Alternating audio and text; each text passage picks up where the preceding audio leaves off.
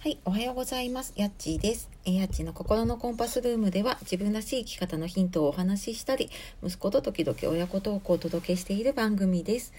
え本日も聞いてくださいましてありがとうございます。えー、週明け、週の始まり月曜日の朝ですが、えー、皆様いかがお過ごしでしょうか、いつもね、聞いてくださっている方、あのたくさんのね、いいね、コメントレター、えくださってありがとうございます、えとてもね、励みになって私も続けられております。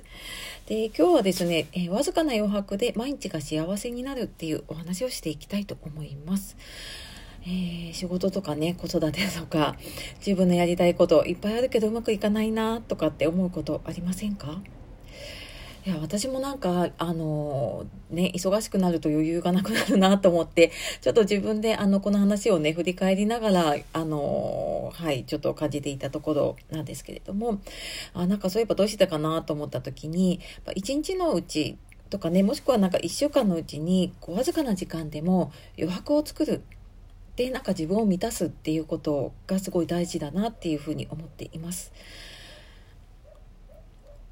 でね、そうは言ってもなかなか忙しくってね、うん、いつもやっぱり仕事だったりとか、まあ、あと家庭ではね、多分家族を優先したりとか、常に周りをね、優先してしまうなっていうこと多いですよね。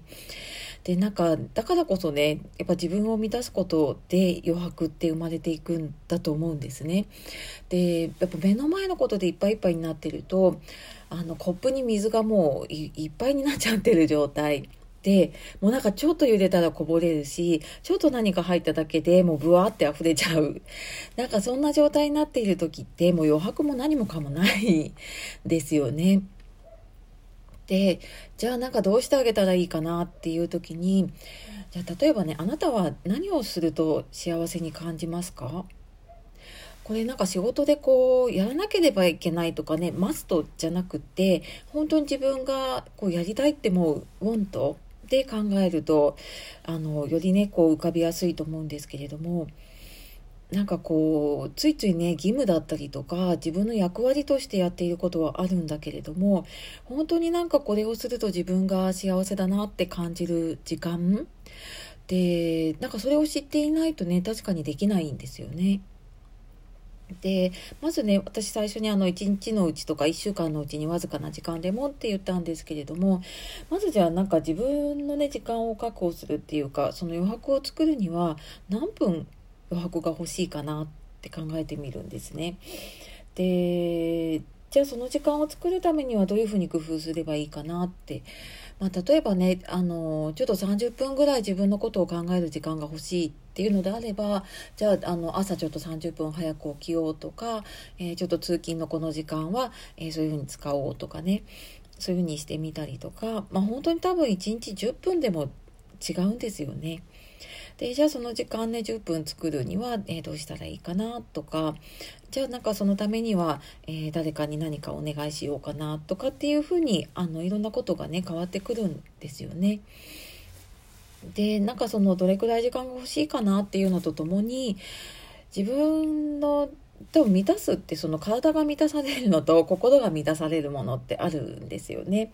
でじゃあなんか自分の体が満たされるものって何かなとかうんまあ、例えば私だとなんか睡眠とかね あのあとなんだろうなちょっと体を動かす時間が欲しいなとかね。で、まあ、逆逆にっていうかもう一つ心が満たされることなんだろうなって、ね、あなたの心が満たされる時間は何ですかって言われた時に何が浮かびますか？うん。な人によってはねなんかこう人とつながっているのが好きだからなんかこう何も気にしないでねスマホ SNS を見たいっていう人もいればうんなんか私は逆になんかそういうのから解放されて一人の時間が欲しいって思うこともあったりとかきっとなんかその人その人によってね違うんですよね。